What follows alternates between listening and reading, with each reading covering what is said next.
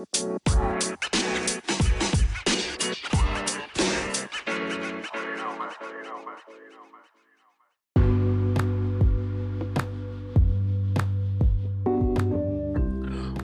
to the Exchange Podcast. I am your host, Floyd Boykin Jr. Welcome.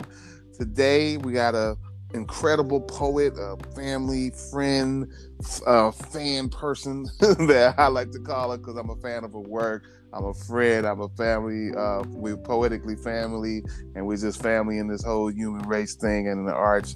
Uh, my sister, Cheeraz Gormon, welcome to the stage here. How you doing?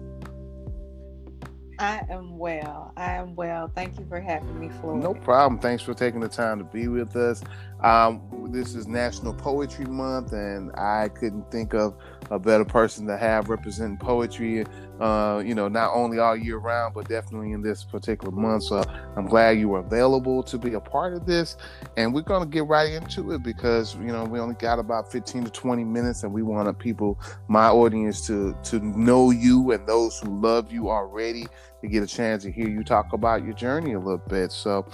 Um, I would like to know, you know, in poetry, we've been doing this thing for a long time here. Uh, in terms of your poetry experience, experiences, what what was your path? How did you know that poetry was like the vessel you were supposed to use to to um, to display your your your creativity and your message? So my path actually started with listening to music and reading lyrics. Um, I'm a child of the late 70s and early 80s, and I grew up in a home with a family who had an amazing vinyl collection. Um, and I would listen to Stevie Wonder albums and I would read along, you know, as he was singing. Then I would go back and write what I thought were songs. So my mom found out what I was doing. And she was like, That's poetry. And I know this is a pretty intense book to give a kid. but um, you know, the first book my mom gave me was Racism 101 by Nikki Giovanni. Wow. And Nikki Giovanni was at the Black Expo. I forgot what year it was in the 80s. But my mom told me to bring my book. And she was like, just bring your book. And I remember us going to the convention center downtown. And I saw this woman off in the distance. And I looked at the back of my book and we're walking towards her. And I'm just like, oh my God, I'm getting ready to meet the woman on the back of this book. Um, so Nikki Giovanni was the first poet who I'd ever met, like in the flesh. Mm-hmm. And you know, my name is Cheeraz, and the city of Shiraz is the Persian capital of poetry. And the name came to my father in a vision. Um, so you have a lot of 14th century Sufi poets. There's actually a book titled The Poets of Shiraz. Um, so, you know, it's kind of a, a layered thing for me. Wow. it's like I'm named after the Persian capital of poetry in Iran. Um, and actually, I have to give credit to my father as well. The very first book um, that I owned was Khalil Gibran's The Prophet, mm. um, that he bought when, you know, I was just in my mama's belly. So, you know, it's kind of a matter of kind of being almost predestined, if you will, if you will. Right. Um, but also having some amazing influences through the vehicle of music and then my mom introducing me to Nikki Giovanni's work. Now that's some heavy stuff, man. Uh, for for real. I mean, I've been knowing you for for many years. I I, I never knew that about your name. You know, I didn't know that. And a lot of people will, you know, they'll be like, "Oh, Shiraz, like the wine," and I'm like, "No, like Shiraz, like the Persian capital of poetry."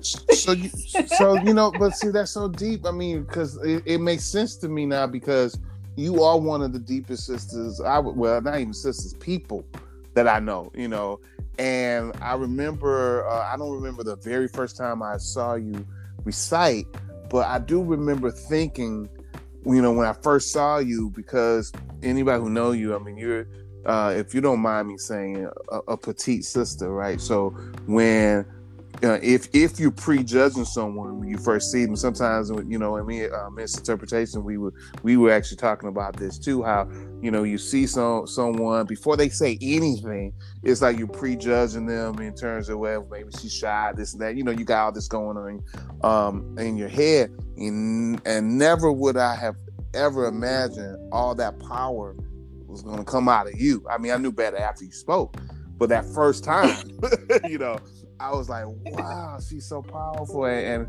and became an instant fan of of, of the work that you do. And I just, uh, and you've been rocking it ever since, and you haven't let you know let that go, and you shouldn't. And you and, and actually, the story you just told me kind of answers the question, the second question I was going to ask you, because I was going to ask you why you haven't like you know a lot of uh, artists they come up with these stage names and even you know i did at one point as well and decided to use my my uh, my real name uh, once uh, kind of got into it deeper. And i was going to ask you why you never picked one but you, you didn't have to. Sure you you have you know what i'm saying? Your name itself is is is perfect you know?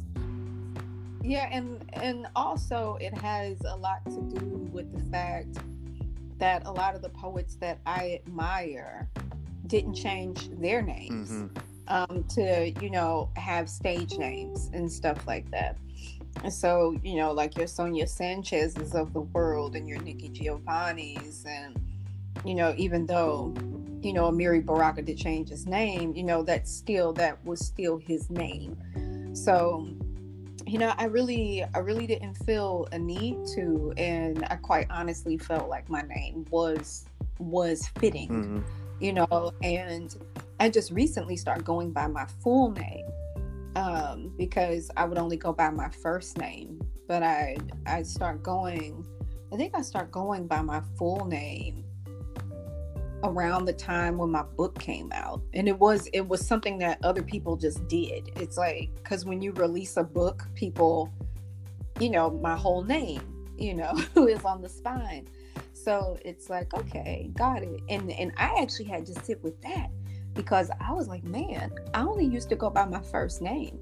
I i never went by my full name. Mm. um so that that's a recent development as of like 2015 well, man, I mean, I love your name, man. I love your name, just period. I just think it's a powerful name. It's definitely fitting, and um, sure, I wouldn't want you to come up with anything else, you know, uh, for your name at this point. Especially not only because your name just sounds cool, but it is powerful. Now that we have some, you know, definition behind any of this, and I'm like, wow, that's just man, Cheeraz just a bomb, you know.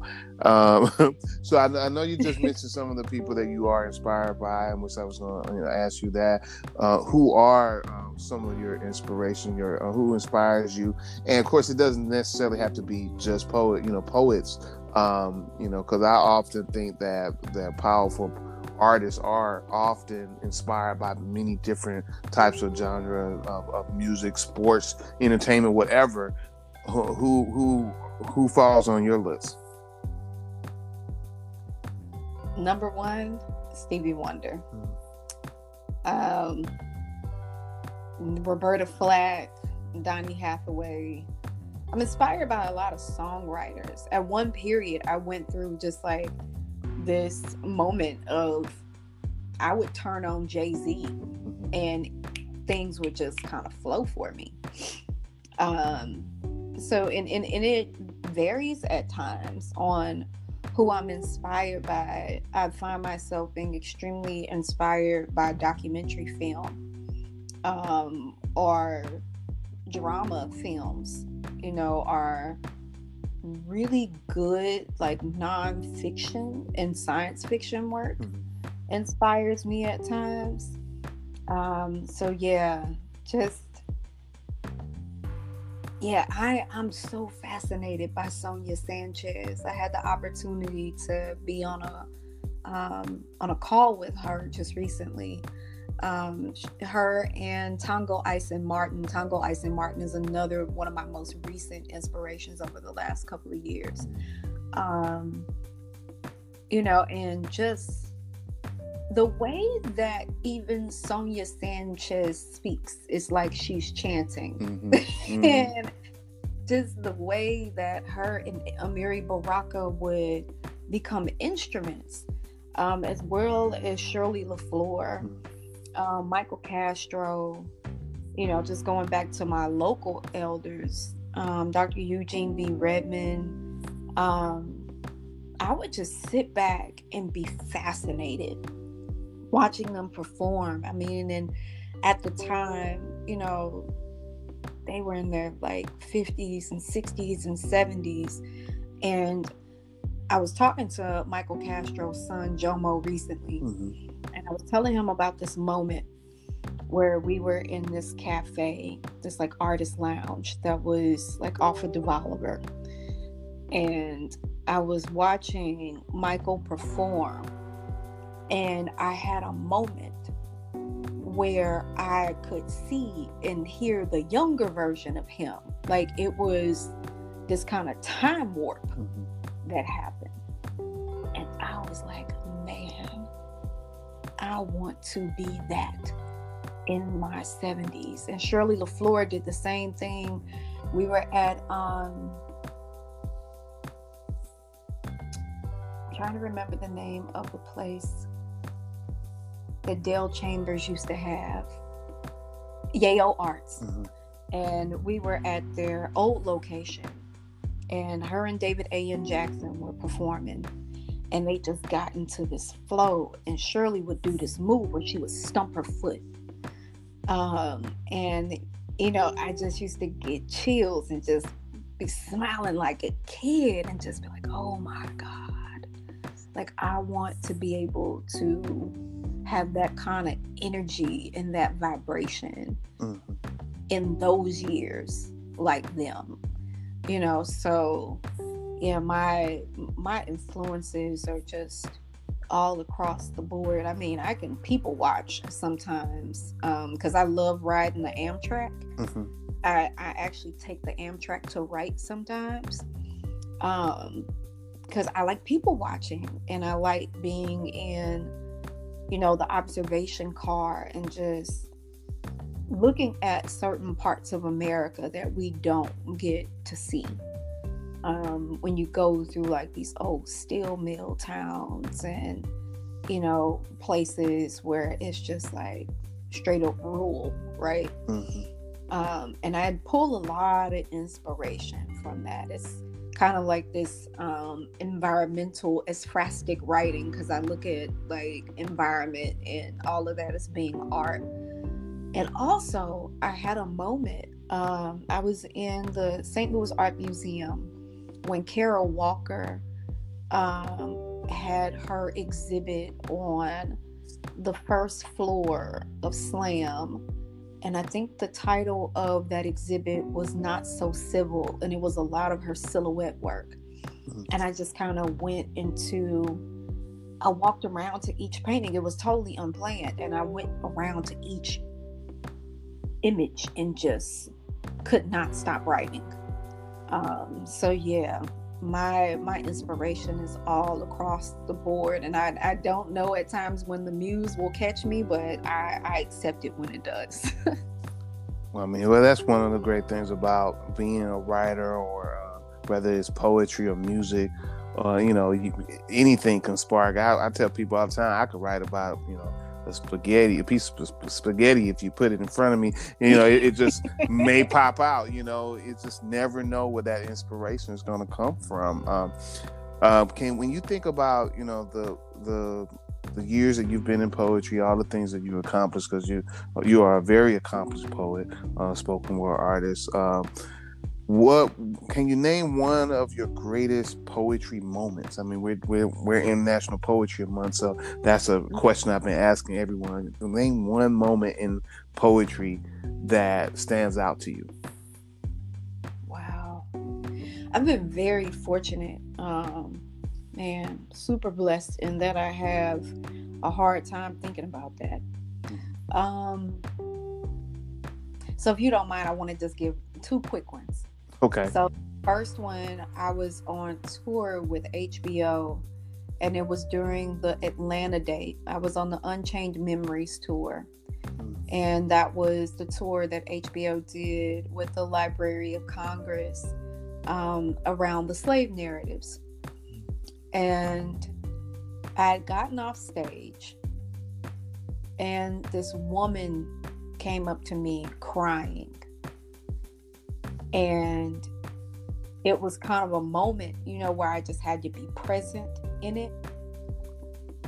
And I, because I had to snap out of my post performance kind of haze. Mm-hmm. because sometimes when I get off stage, I literally have to come down from all the energy that I exerted. So it's kind of like this a bit of a fog that I'm in. But this woman, as I was walking off the stage, was just in tears. And this other woman walks up next to her and she was like, she points to this back table and she was like, Elaine Brown wants to see you. Mm-hmm. And I was like, excuse me? Right. like, Elaine Brown of the Black Panthers is here and she wants to see me. So I'm attempting to process this one woman who's in front of me, who's emotional, and I, I was present for that and thanked her. Um, and I'm getting walked back to this table, so I'm attempting to compose myself because it didn't even feel real. Um, so I get to the table, and it's it felt like something out of a movie because I go to this area and it's this half moon of black women sitting at this table and they looked at me and she was like have a seat. And that conversation will stick with me for the rest of my life.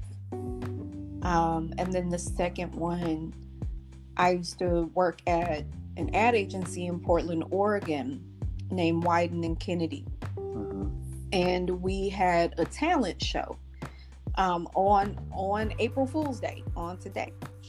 Um, I think that was twenty. I think that was two thousand and nine, and no, that was 2010. That was 2010, April 1st of 2010. Wow, that was 11 years ago. Hmm. And I kind of felt like I entered the talent show because I was like, I guess I'm going to be open to people in my work environment seeing this other side of me, like seeing who I really am. Mm-hmm. Um, and, you know, I performed, and if you look at pictures of Wieden and Kennedy, when you look at the atrium area, is huge, right? Wow. And it was just completely silent and as soon as I finished my last line, I have never heard of applause that loud in my life. And it was just like, whoa. And a colleague of mine had actually videotaped it and he like panned the crowd and it, the funny part about that that tape is that some people in the crowd looked confused because they were like what the literally I saw somebody go, what the you know. Wow. So for me those are like two of my like absolute favorite moments for two very different reasons. Well, I mean, anybody who's who's seen you perform, though, I mean, you you do draw people in. I mean, um, from from hello, you know what I'm saying? so you drive them in instantly, and, and, you've been very consistent with that throughout the years. From you know, from all the years I've known, and it's just been a joy um, watching you uh, perform, watching you grow and develop, and to become the the the artist and the person that you are today. So I mean, that's a, a beautiful thing, and I'm very interested to know. Do you have any? Uh, what kind of projects you got coming up? I know you're working on something. you involved in something. So. so yeah, right now um, I have a podcast titled "I Remember a Place Name." Which is a podcast about erased, displaced, and under threat Black communities and spaces.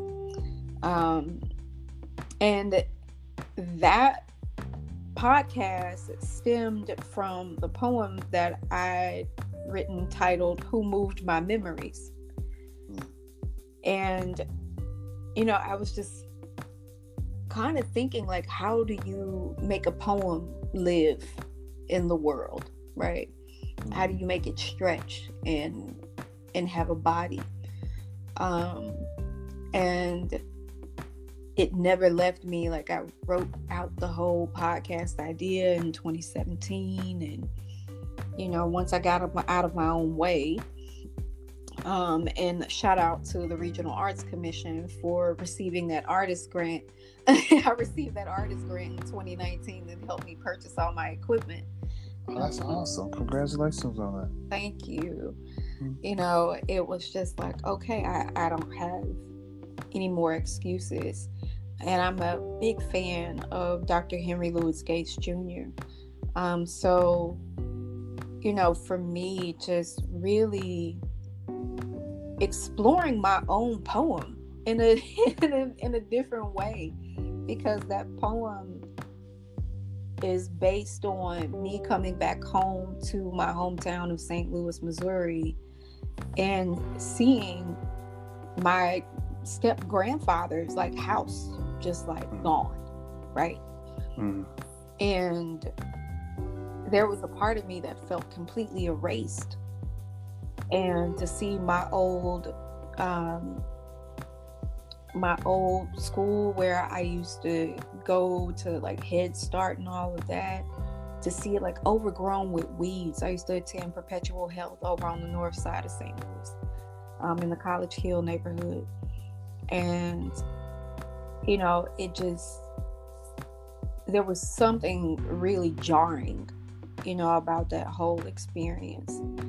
And it gave birth to this poem titled Who Moved My Memories. And, you know, I realized, like, man, it's just not happening to me, you know, and this, and it's not a, a contemporary issue. This is the issue that Black folk have had to deal with since our arrival, you know, um, in the Americas. You know, if I would say enslaved descendants, you know, because there were black folk here before all that.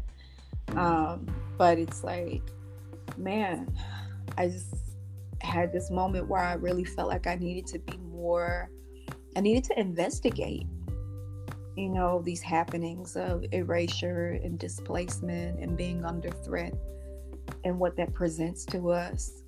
Um, what are the what are the living narratives? What are the stories? um, and all the other things that come with that. So I approach it from all sorts of angles. So that's currently what I have going going now. And of course, I'm still writing poems, um, you know, and I'm just, I'm super grateful for it. And hopefully, you know, another collection will come. You know, I'm just, I'm letting the muse have its way with me. Um, okay. And we will see. Well, that's awesome. Well, I mean, we we're running out of time here. You know, we are. You know, whenever you're having a great conversation, it always go by quicker than you wanted it to go by. Um, but we do have uh, another one last question for you, and once again, we are very thankful that you're on our on the podcast, Exchange Podcast. Now, we ask this question to every artist. I don't care if it's poet, singer, artist, or culinary artist, whatever. We ask the same question, some kind of way, try to make it work with everybody. You know, so if you had the opportunity to create this band, and the band would consisted of you know any celebrity that of your choice whether they're you know passed away or they're still living, uh, and you're the the head person, you're the actual the the lead vocalist in this band, who would you select to be your band members? Definitely Prince. Um, Patrice Rushen.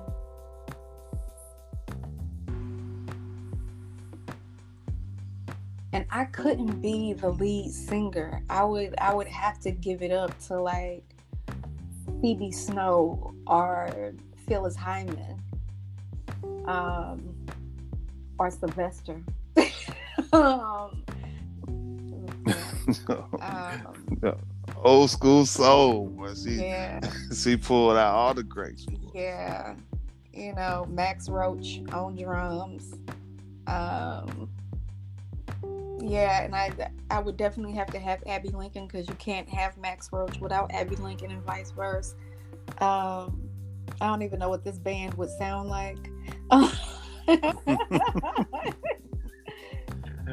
It would be that band would be fat, fantastic. I mean, you know, the energy would be incredible. Yeah, and it'd probably be some crazy arguments too, like just over artistic taste. it's just like, what are we? Where are we going? What are we doing?